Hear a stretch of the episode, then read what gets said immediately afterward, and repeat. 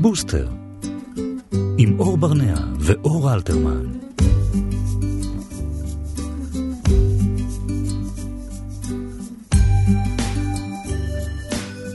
שלום וצהריים טובים לכם, אנחנו פותחים שבוע חדש עם תוכנית נוספת של בוסטר כאן בכאן תרבות 104.9 ו-105.3 FM. צהריים טובים. אור, שלום, שלום. היום אנחנו מקדישים תוכנית שלמה שתעסוק בתאומים. הדבר הזה שלמי שאין לעולם לא יוכל להבין. נדבר עם גלי לויטה ליבוביץ' על משפטים שרק הורים לתאומים שומעים. אחר כך נשוחח עם הפסיכולוגית הקלינית אה, סיגל לוי על נפרדות, וגם סיון תמיר משגב תהיה איתנו שהיא אימא לתאומים בוגרים, שזה סיפור אחר לגמרי מללוות אה, תאומים ולגדל אותם כשהם קטנים. וגם עוד הרבה דברים.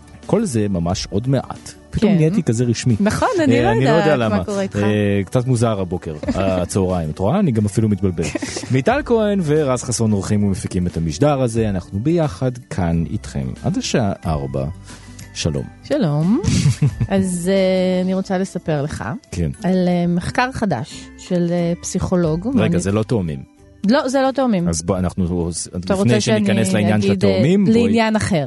לא, אני סומכת על על המאזינים לפני שלנו. שנספר על התאומים, אנחנו עושים אה, מבזק חדשות. אתה יכול לתת לי לדבר? בבקשה. תודה. אז אה, פסיכולוג אה, מאוד בכיר מאוניברסיטת אה, פנסילבניה, כן. הגיע לאיזשהו, עשה איזשהו מחקר מאוד מעניין, שטוען שוויכוחים, הורים שמתווכחים, מגדלים ילדים יותר יצירתיים.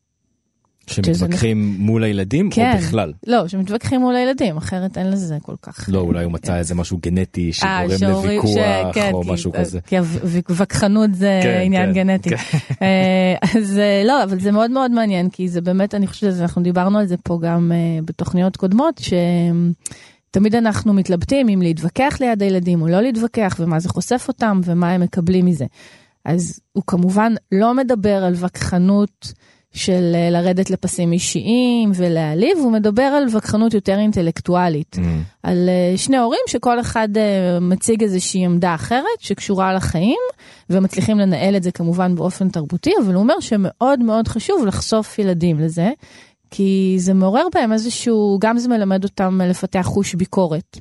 אומר הורים שמסתירים וחוסמים לילדים שלהם את האוזניים, כן. או סותמים לעצמם אה, את הפה ומשתדלים אה, לא להתווכח ליד הילדים, הם בעצם מונעים מהם לחשוב באופן עצמאי. כי הם לא חושפים אותם לעניין הזה שיש שתי דעות, וזה בסדר להביע את שתי הדעות, והאמת היא לא נמצאת אצל אף אחד. מעניין. כן. והורים שמתווכחים ומראים לילדים שאפשר להחליף רעיונות באופן תרבותי ו... ונעים, גם אם זה מגיע ל... אתה יודע, ל... בסדר, זה יכול להפוך אולי לקצת דיון- קולני. דיון סוער. סוער, זה בסדר, אבל אה, זה כן מלמד אותם שאפשר אה, איך להתווכח בצורה נכונה, שזה כלי מאוד מאוד חשוב אז- לחיים. אז אני חושב ש... אה, אני לא יודע איך הם ניסחו את זה באנגלית, אבל אני חושב שאולי, שאנחנו אומרים פה, חשוב להדגיש את המילה ויכוח ולא ריב. כן, לא, זה לא, זה לא התקפות אישיות, כן. וזה לא להתחיל להעליב אחד את השני, וזה בטח לא משהו שאמור להגיע לאלימות מילולית, זה באמת ויכוחים עכשיו, כמו שננהל, אה, רציתי להגיד ויכוח פוליטי, אבל איכשהו פוליטי תמיד הופך ל- למשהו כן. זאת אומרת, אישי, מעבר אבל לדיון. כן, לתפיסות על החיים, או דברים כאלה. אז אה, זה משהו, ואומרים שבאמת, אה, מה שהמחקר שלו באמת הראה, זה שהילדים האלה באמת, אה, יש להם פוטנציאל יותר גדול, להיות יותר יצירתיים, כן. עם מחשבה יותר פתוחה לעולם, וחוש ביקורת, שזה משהו מאוד מאוד חשוב. מהמם. זה מחקר מעניין. כן, מאוד מעניין. מעניין מה קורה שתאומים אה, מתווכחים. לאן- לאן זה לוקח את ה... אם הם מתווכחים, אולי הם תמיד מסכימים אחד עם השני. או שהם אף פעם לא. ש- אה, אז בואי... כן. בוא נתווכח. בבקשה. בוא נתווכח אה, קצת. לא. טוב, אז אה, קדימה, תאומים. נראה לי שאנחנו, כן, אז אנחנו נתחיל עם, אה, עם הדברים היותר, אני לא רוצה להגיד פשוטים, כי שום דבר שקשור לא לתאומים. נראה לי פשוט. שום דבר גם לא קשור להורות זה פשוט, אז תאומים על אחת נכון, וכמה וכמה. אבל באמת נתחיל ככה עם עצות להורים לגילאים הצעירים, ומה קורה כשחוזרים הביתה עם תאומים, ונגיע בסוף. באמת, נתקדם כרונולוגית. עד לבגרות. צהריים טובים לגלי לויטה ליבוביץ', מנכ"לית Twins, מזל תאומים ובעלת הבלוג הכל כפול ב Xnet. שלום גלי. צהריים טובים, שלום. צהריים טובים. אז גלי, אני חייבת לשאול אותך, אחת כן. ולתמיד, כן. כמה זה משוגע לגדל תאומים? אוקיי, אז קודם כל אני גם כי מהצד זה לי... באמת נראה זה נראה משוגע. כן. אוקיי, אז קודם כל אני אקדים ואומר גם שיש לי ילד בן עשר, mm. ותאומים בני שש, בן ובת. עכשיו, אה, כל כך הרבה, רק כשאת אומרת את זה, יש כל כך הרבה דברים שאני רוצה לשאול. אוקיי, אוקיי, אני אענה לכל מה שאתם רוצים. אה, בעיקרון, אני חושבת שהמילה משוגע זה לא כל כך מתאר את מה שזה, זה פשוט מאתגר. Okay. אוקיי. אני גם לא אוהבת להשתמש במילה קשה, אני אוהבת להשתמש במילה מאתגר, ויש באמת לא מעט uh, אתגרים, כן, כי אתגר זה משהו שאתה יכול לעבור אותו. כן, אתם אנשים חיובים. לגמרי, אה, ואם אתה מקבל את הכלים הנכונים, אוקיי? וזו הסיבה גם שאני ושותפתי קרן איתן, שהיא שותפה שלי באתר, אז אה, הקמנו את האתר שהוא קהילה למעשה, ונותן מענה אה, בכל התחומים להורים לתאומים, מה שלנו פחות היה. אוקיי? כולל ייעוץ חינם, שזה משהו שהורים לתאומים צריכים. אז אני חושבת שברגע שיש לך את ארגז הכלים הנכון, אה, ואתה יודע איך להתמודד עם כל האתגרים, אה, אז אתה באמת יכול, זה יכול להיות יותר זה, וכמובן שלאנשים מהצד זה תמיד תמיד נראה, אני זוכרת שלי נולד ילד הגדול ולאחותי נולדו תאומות והיא הלכה עם העגלה הגדולה הזאתי. לא הבנתי איך היא עושה את זה. ברגע שאני, באמת, אה, נודע לי שאני בהיריון עם תאומים, mm-hmm. אז כשאתה כבר בתוך זה, אתה באמת לומד איך להסתדר. עכשיו, אני חושבת אז... שאחד הדברים שהכי הכי אה, הזויים אולי בעולם התאומות, זה משפטים שרק הורים לתאומים שומעים, שזה באמת משהו מאוד מאוד ייחודי לנו. אה, זה מתחיל עם זה שכל, אה, אתה הולך ברחוב. אתה מרגיש סוג של סלב, ואז אנשים ניגשים אליך, זה יכול להיות איזושהי סבתא נחמדה, או אולי אה, אה, מישהו שחבר של חבר של חבר שלו, יש לו תאומים, אבל הוא מרגיש הכי קרוב אליך באותו רגע, ואז מתחילות השאלות ההזויות. כמו? את מי את אוהבת יותר? לא נכון. זה סיוט לגדל תאומים, איך את מסתדרת? לא, הנה, אני נפלתי בבור הזה. לא, אבל עשית את זה בצורה נחמדה. איזה כיף לך, חסכת הריון וחסך לידה. כן, לגמרי בוא... לי יש עוד אחד. נו, נלך על זה. איך אחרי ילד אחד הגבת כששמעת שיש לך תאומים? הבנתי, בשמחה גדולה. זה, זה מתנה בכל זה. עכשיו, איך, יש אנשים ששואלים, שניהם היו יחד בבטן שלך? מה? מה? כן, מה כן, זה... כן, אז אני תמיד אומרת לו, אחד, את אחד, אחד נולד היה בבטן שלי ואת השני הביאה חסידה. עכשיו, איזה יופי בן ובת את יכולה לסגור את הבסטה. אז תודה רבה באמת לאנשים שהם כן. החליטו בשבילי כמה ילדים אני צריכה וכולי. עכשיו, גם היה מקרה מאוד מאוד קיצוני ש, שמישהי שאלה, אמרה לי שאם היו לה תאומים הייתה קופצת מהבניין, אבל זה כבר הייתי מפנה אותה ל... לייעוץ מסוג אחר. כן. עכשיו, אני אשמח לדבר איתכם אולי... טקטיקה, אולי לאתגרים המאוד מאוד ייחודיים שיש להורים לתאומים ואיך מתמודדים עם זה. זהו, אני, אה, אני, אני, זהו, אני באמת אשמח, דיברת על איזשהו ארגז כלים. נכון, ואני נכון. אומרת, אם אנחנו יכולות, יכולות uh, עכשיו לעזור באמת לאמהות שהן נגיד uh, בהיריון עם תאומים, והולכות נכון. להתחיל את הדרך הזאת, מה, מה הדברים שהן באמת יכולות לקחת מהשיחה הזאת? אז העצה הראשונה שהייתי אומרת אה, להורים לתאומים זה קודם כל תירגעו. תעצמו עיניים, תכסו את האוזניים ואל תקשיבו לכל התגובות האלה. כי באמת, אני חושבת ש... ואני מדברת מניסיון, שזה נורא עניין של, של איך, אתה, איך להתמודד, איזה כלים אתה מקבל ו, ואיזה בן אדם אתה. Mm-hmm. בהחלט. ולהבין שזו תקופה שהולכת להיות קצת מאתגרת, אבל היא עוברת והיא רוויה בהמון המון המון דברים טובים. המון המון דברים טובים. אבל בכל זאת, בואי תני לי דברים פרקטיים. אוקיי, אוקיי, בואי נהיה פרקטיות. כן. אז ככה, קודם כל, האתגר הראשון זה לסנכרן בין הילדים. כלומר, כשיש לך ילד אחד, הילד אוכל שותה, את הולכת לנוח, יש מין סדר יום כזה. פה אין את הסדר יום, זאת אומרת, אתה צריך להנחיל את הסדר יום, אבל זה הרבה יותר מורכב, כי mm-hmm. אתה צריך לקחת שני ילדים, ואם מדובר על שלישיות גם שלושה, ופשוט אה, לסנכרן ביניהם. ואז אה, חשוב מאוד מאוד, אה, מצד אחד אתה רוצה לסנכרן, מצד שני זה בעייתי, כי אתה לא תכריח אם ילד אחד מתעורר, אז אתה לא תשים כן, אותו ראש חזק בשביל לחזור לישון. נכון, איך אפשר לסנכרן בגילאים האלה בכלל? בדיוק, אז אפשר. אה, בעצם הפתרון שלי, מה שאני מציעה זה לנהל אה, סדר יום באמצעות טבלה, ככה גם תוכלו להעביר את זה לדמות אחרת המטפלת, אם זה מטפלת או סבא סבתא וכולי. להכין טבלה שכוללת את השעות שהילדים אכלו, אה, הלכו לישון, יציאות, שיחקו וכולי, ובעצם להשתדל כמה שיותר לסנכרן ביניהם. עוד פעם, זה לא אומר שאם ילד אחד מתעורר, אז אפשר להעיר את השני, לפתוח את כל האורות ולהכריח אותו לקום. לא, צריך לגלות גמישות. אבל יחד עם זאת כן שיהיה איזשהו מעקב מסודר, וזה המון, המון עבודה בהתחלה, אבל ברגע שעובדים נכון ויש מעקב מסודר, אז אפשר בהחלט אה, אה, להצליח, וגם באתר שלנו יש את כל הטבלאות שאפשר להדפיס אותן ולפעול לפיהן, לי זה מאוד עזר, מאוד מאוד עזר. אז זה דבר ראשון. דבר שני, זה עניין הנושא השינה. אה, נכון, אתם תשנו הרבה, הרבה, הרבה פחות. Mm-hmm. כשיש ילד אחד, ההורים עושים משמרות. ברגע שיש שני ילדים, ובדרך כלל הם מעירים אחד את השני הרבה פעמים, שני ההורים קמים והלילה הופך לחגיגה. Mm-hmm. אז, אה, ועוד דבר, גם שיש ילד אחד ובא מישהו לעזור, סבתא או חברה, אז בדרך כלל היא מטפלת בילד, ואז האימא או האבא הולכים לישון. פה הידיים של כולם מלאות, אוקיי? אז מה שחשוב פה זה קודם כל הדמויות שאתם בוחרים שטפלו בילדים שלכם, תסמכו עליהן.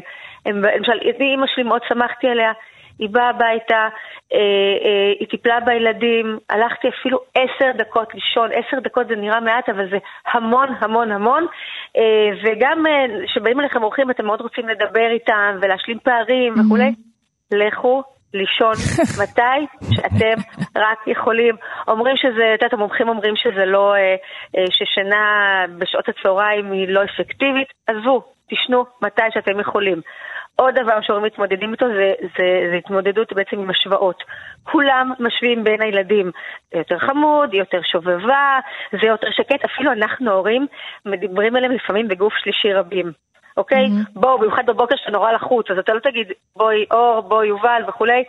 בואו, אה, לכו, מה שלומכם אחרי בית ספר או מה שזה לא יהיה, להפסיק לעשות את ההשוואות, גם אתם, תדברו אליהם. אה, אה, אחד עכשיו, אם ילד, הילדה מציירת אה, יותר יפה, אז היא מציירת, יותר, היא מציירת יפה. Mm-hmm. היא לא מציירת, אפילו אני שגיתי שם, רק מציירת יותר יפה. אין מה לעשות, גם אנחנו עושים טעויות. אז, אז באמת, להפסיק, להפסיק להשוות, וכשאתם נכנסים לאיזושהי מסגרת חינוכית, לדבר על זה מבעוד מועד mm-hmm. עם, ה, עם הצוות החינוכי.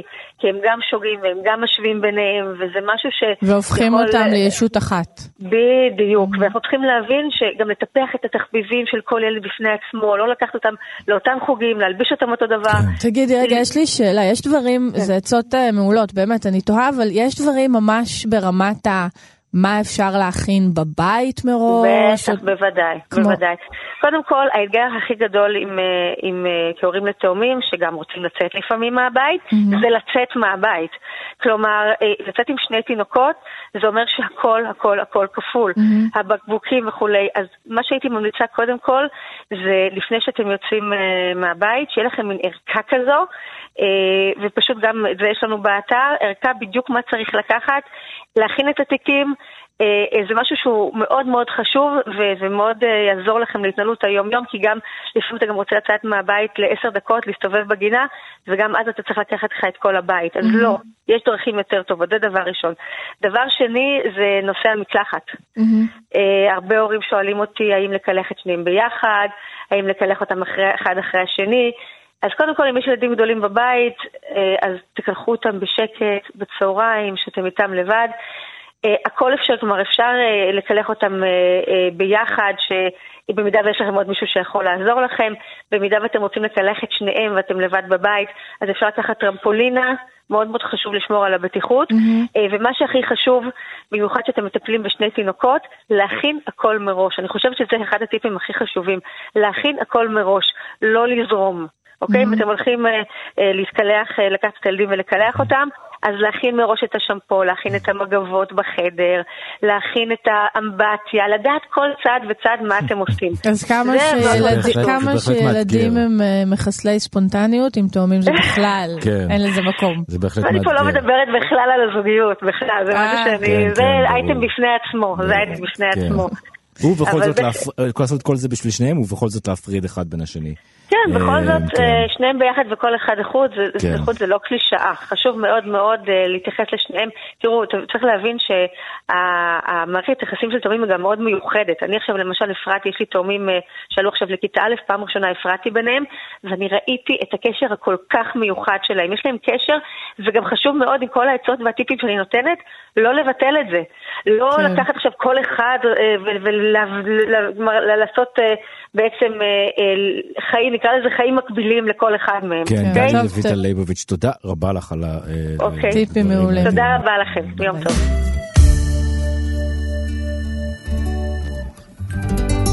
אז uh, באמת uh, דיברנו עם uh, גלי על uh, כל העניין הזה של איך, איך, מאיפה מתחילים ואיך מתחילים, והיא כבר התחילה באמת uh, לדבר על משהו שאני mm-hmm. חושבת שיהיה אחד הנושאים בשיחה הבאה שלנו, וזה איך, uh, איך בעצם uh, מגדלים אותם, uh, גורמים לתאומים להתפתח כל אחד בנפרד, אבל כן מצליחים לשמור על הביחד שלהם, כי הם ביחד, כן, כי אין מה לעשות. אז uh, צהריים טובים לסיגל לוי, פסיכולוגית קלינית מהשרון ומומחית לתאומים. צהריים טובים. מה זה אומר מומחית לתאומים? כן, זה מה שאני רציתי לשאול, אורגן גנבה לי את השם. קודם הייתי פסיכולוגית קלינית, ואחר כך נולדו לי תאומות, והבנתי mm. שהפסיכולוגיה לא נותנת אוטומט uh, מענה לשאלות שהורים לתאומים מתמודדים איתם, כי היא מתייחסת להתפתחות של ילד אחד, ואצל שניים זה אחרת. מדהים. תני אה, לנו... בעצם כמו, בעצם כמו רבים, בעצם uh, החיים שלך מאוד השפיעו על, uh, ההתפתחות. המקצועית שלך. בהחלט. במה זה הכי לא, במה זה מאוד מאוד אחרת? אה, אני מניחה שכל אחד מכם אה, אינו תאום, נכון, ומי שלא נכון. תאום רגיל לחשוב ככה, שהוא נולד במועד מסוים, ויש לו מיקום במשפחה, ויש לו מרחב מסוים, וכשנולדים שניים, כל המציאות היא שונה. Mm-hmm. ברחם הם בילו יחד. עד גיל די בוגר הם כל הזמן ביחד, מתפתחים ביחד. לכל מקום לוקחים אותם ביחד, הם כל הזמן רואים אחד את השני בעיניים. תחשבו על זה שהם רואים את השני יותר מאשר את עצמם במראה. Mm, המראה של האח התאום יותר מוכר להם מאשר דמותם שלהם. והם אף פעם לא ו... לא לבד. אה, אנחנו צריכים ליצור בהדרגה איך כל אחד יבנה את העולם שלו לבד, אבל בעצם שנים ראשונות זה כמעט לא מצליח להורים אה, ליצור רגע שהם לא אחד עם השני. אני גם מבינה משיחות שהיו לי עם אה, אימהות לתאומים שהתחושה הזאת של אף פעם לא לבד היא גם לא בהכרח אה, כשהם ביחד פיזית. יש משהו בתאומות שיוצרת לך תחושה שאתה לא לבד, יותר מאשר אצל לא תאומים. זה נכון? אה, זה יעיד כל אה, אחד אה, מתוך הזוגות תאומים, אבל אה, בוא נגיד ש, שכשאתה מלמד ילדים ממש בהדרגה מגיל מאוד מאוד צעיר, שהם שלמים, שני שלמים ולא שני חצאים מתוך זוג, אז בהדרגה אתה מגלה שיש להם צורך חזק להיות לבד, שהביחד הזה mm-hmm. הוא די uh, מגביל וחונק, אם אתה כל הזמן בתוכו.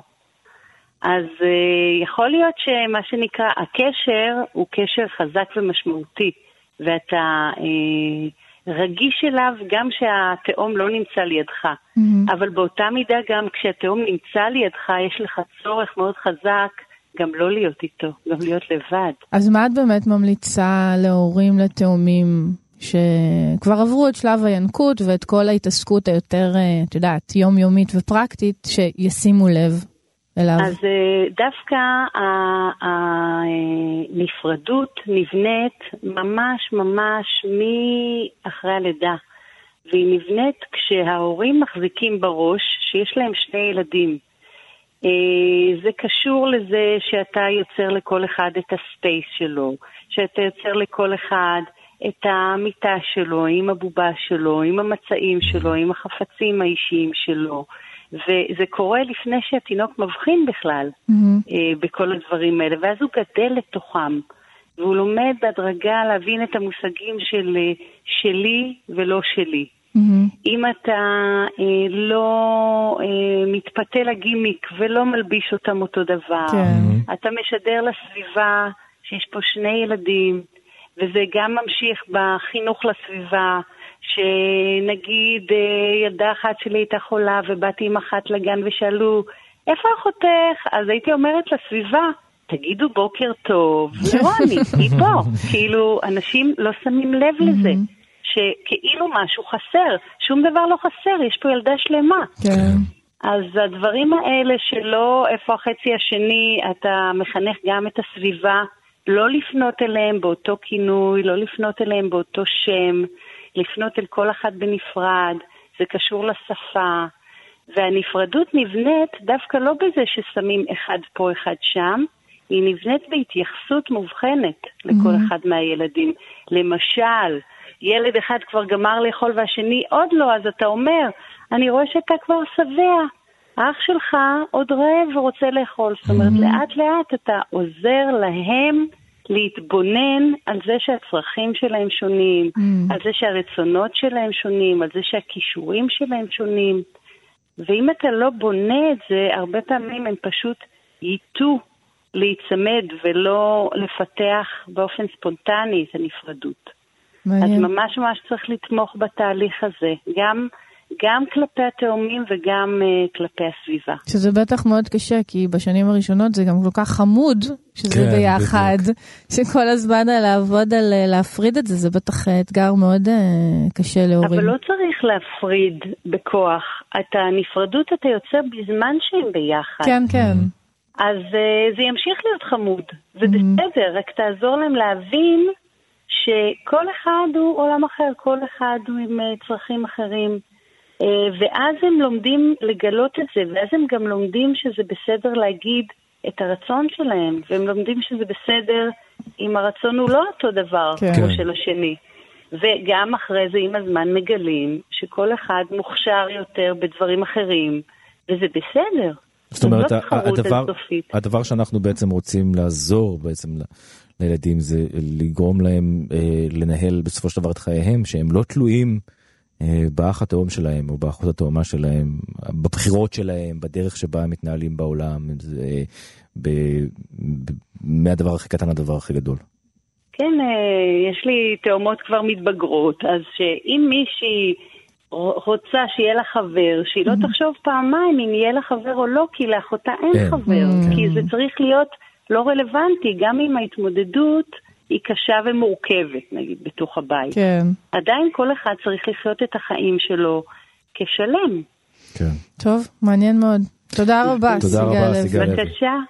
תודה. תודה. בוסטר, עם אור ברנע ואור אלתרמן.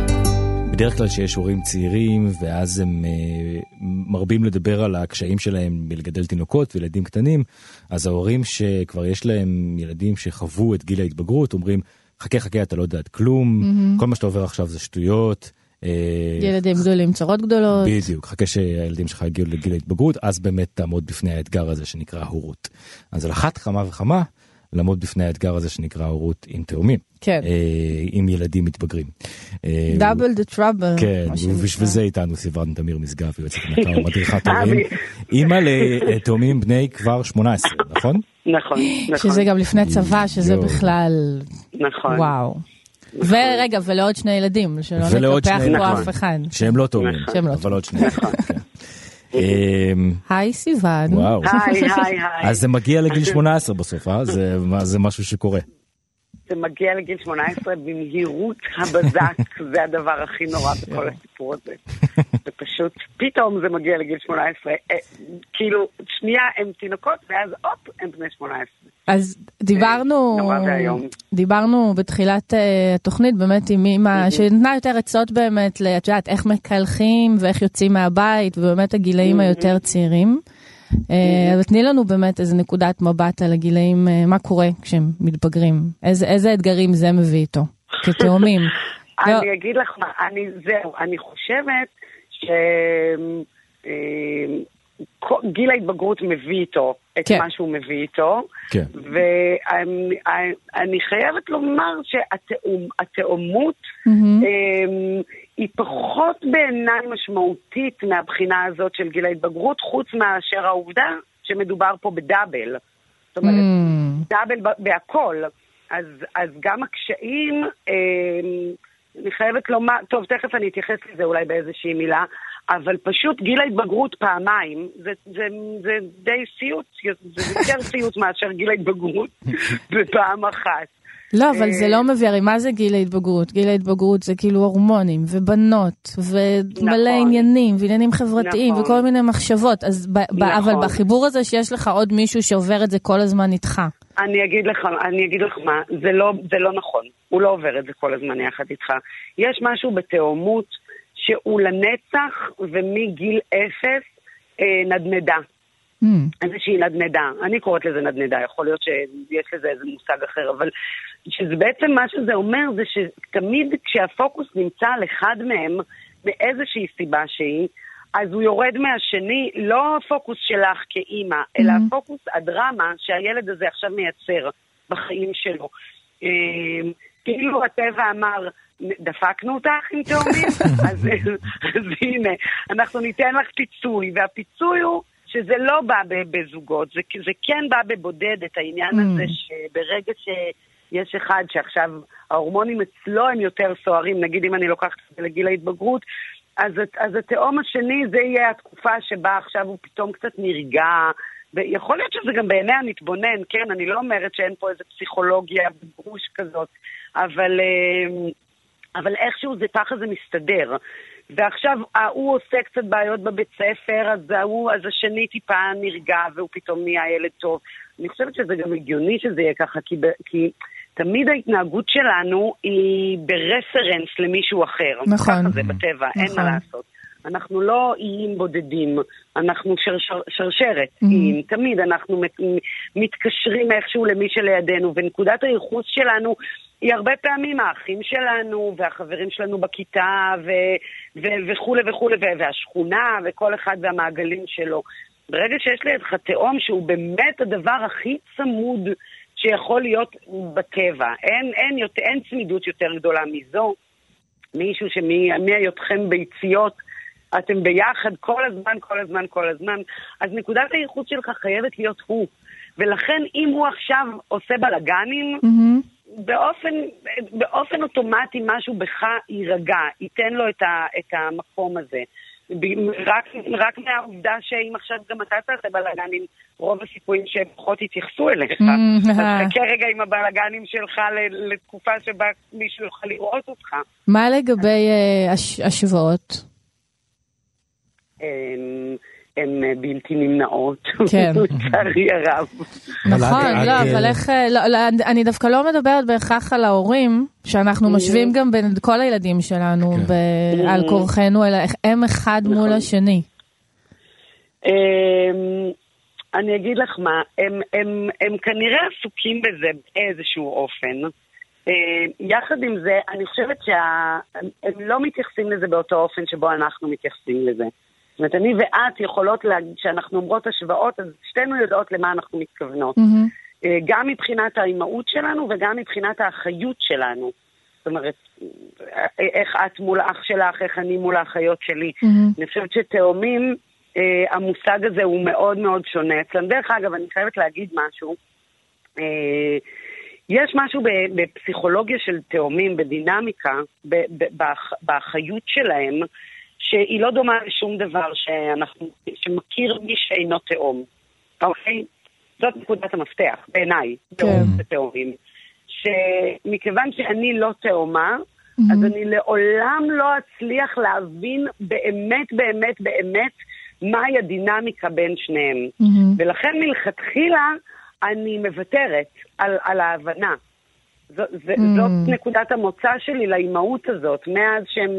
בני כלום. זאת אומרת, זה לא נכון, מאז שמישהי אמרה לי לעשות את זה, מאז אני עושה את זה. מוכר. אבל, אמ, אבל אני רואה שזה באמת נכון, כי יש המון דברים שאני לא מבינה.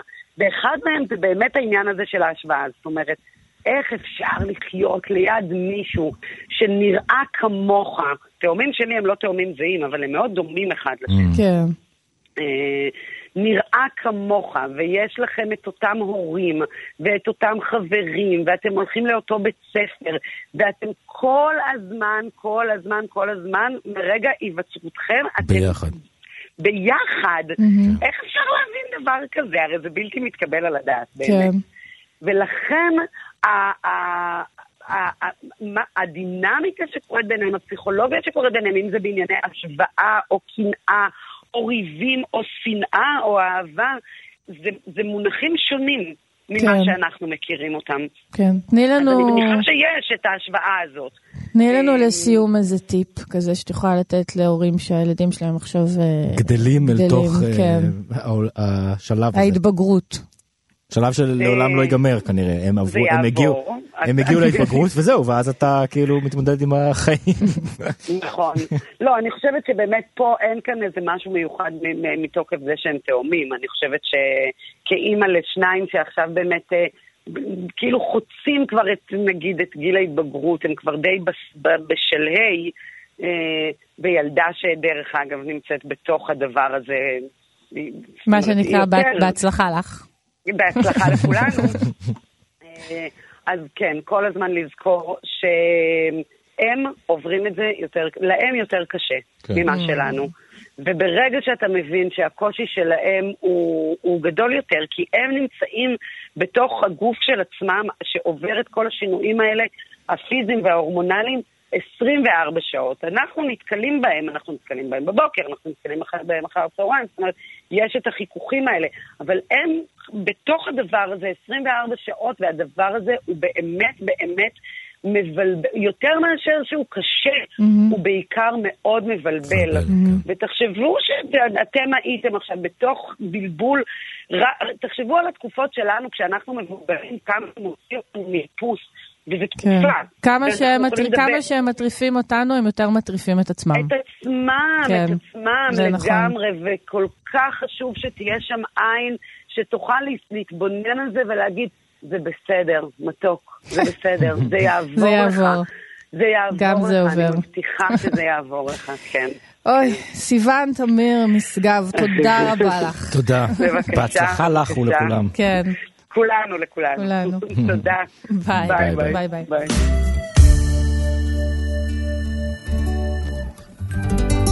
אז אחרי שבשבוע שעבר אני פה הבעתי נחרצות אה, שהאבות לא מקבלים אה, ביטוי כשדיברנו על סוגים של אימהות mm-hmm. ואיך אנחנו מנתחים אותם ומפענחים אותם ואיך אנחנו מתמודדים איתם בחיי היומיום שלנו, אז אמרתי אין אבות, אין את הסוגים של אבות, ובשביל זה בדיוק נמצא איתנו לירון תאני. קרא לי פאפי. מעכשיו עד סוף השיחה קרא לי פאפי. היי פאפי. היי פאפי, חביב התוכנית שלנו, אה, שהוא יספר לנו על uh, סוגים שונים של אבות. uh, שמסביבך, נכון? לירון, מניסיון אתה מדבר. בוודאי, כן. שפגשתי לפחות uh, כמה פעמים בחיים. בואו נתחיל... בבקשה, כן. כן. בואו נתחיל עם אבא אבוד. אבא אבוד. אבא, אבוד, אבא אבוד זה בדרך כלל אבא שיש לו קריירה והוא ממש חשוב בקריירה שלו, או, או לפחות מגדירים אותו כחשוב. ומה שקורה זה שאשתו, אה, לאחר שלוש שנים, אה, הרשתה לעצמה לקבוע פגישה בשעה 12 וחצי, אה, אחת או שתיים.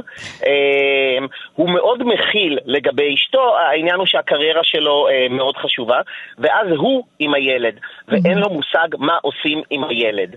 אתה מזהה אותו בדרך כלל, אם זה ילד קטן, אתה מזהה אותו על פי זה ש-25 דקות הוא... אה, מחטט בתיק עגלה כדי למצוא אה, אה, משהו, ו, ובדרך כלל הוא לא מוצא את זה, יש לו את המבט האבוד הזה בעיניים של, של במשרד אני מסתדר נהדר, אבל מה אני עושה פה? אז זה, זה אבא אבוד. תעזרו לי. כן, יש את האבא הגנוב, שזה בדרך כלל אתה פוגש אותו בקבוצות של הוואטסאפ של הגן, שכולם, כל האימהות מאוד פשנט, זאת אומרת לא, יש את ה-50% אימהות שהן פשנט, mm-hmm. 30% אימהות של אוי שתעזבו אותי, ו-20% אה, אבות לא מעורבים שלא כותבים אף פעם, אבל כשהם כבר כותבים, זאת תמיד תהיה דחקה מטומטמת. באיזשהו ניסיון להשתלב באווירה ובסביבה, אבל בדרך כלל זה יהיה משהו מאוד מאוד מטומטם, שגורם לאנשים, לשאר האנשים בקבוצה, לא לכתוב את זה, אבל להגיד, אתה באמת כתבת את זה כרגע? כן, ואז לא נעים, אז הם ישלחו איזה אימוג'י צוחק כזה או משהו, כי לא נעים כן, לייבש אותו. זה אימוג'י יותר נבוך מאשר כן. אה, צוחק. יש את האבא הקרבי. האבא הקרבי זה אבא שבאמת רק מחכה לטיולים של הילדים שלו, יותר מאשר הילדים שלו מחכים לטיולים שלו, לטיולים שלהם, רק כדי שהוא יוכל להיות הורה מלווה. אמ, עכשיו, הורה מלווה זה תמיד גם, הוא מאוד אוהב את זה, הוא מאוד אוהב להראות שהוא אבא... בדרך כלל הוא, לא, הוא ידאג לכל הילדים באותה מידה מבלי, כי הוא, כמו בצבא, הוא לא יעדיף חייל, את החייל שלו, כן? Mm. הוא, הוא יטפל באותם, בכל הילדים, הוא בסמכותיות ובזה, וגם אתה מרגיש, איך נגדיר את זה? הוא נראה כמו אהוד ברק לפני שהוא uh, יצא למבצע שחרור uh, הסבנה או משהו כזה, הוא מאוד... אובר מוטיבציה? אובר מוטיבציה מאוד, הוא אבא, הוא היה בקרב, הוא היה מפקד, הוא היה, הוא הגיע לסרן, הוא במילואים, הוא עושה, והוא אבא מלווה. אז זה, האבא, האבא הקרבי. יש את, ה, יש את האבא המסור, שבדרך כלל אה, אתה תמיד תראה, אתה, אתה, נניח אתם הולכים לגינה ציבורית בצהריים, אתם תראו את הקבוצה הזאת של שלוש אמהות ואבא. נכון. יותר וזה- כמו וזה- 13 אמהות ואבא.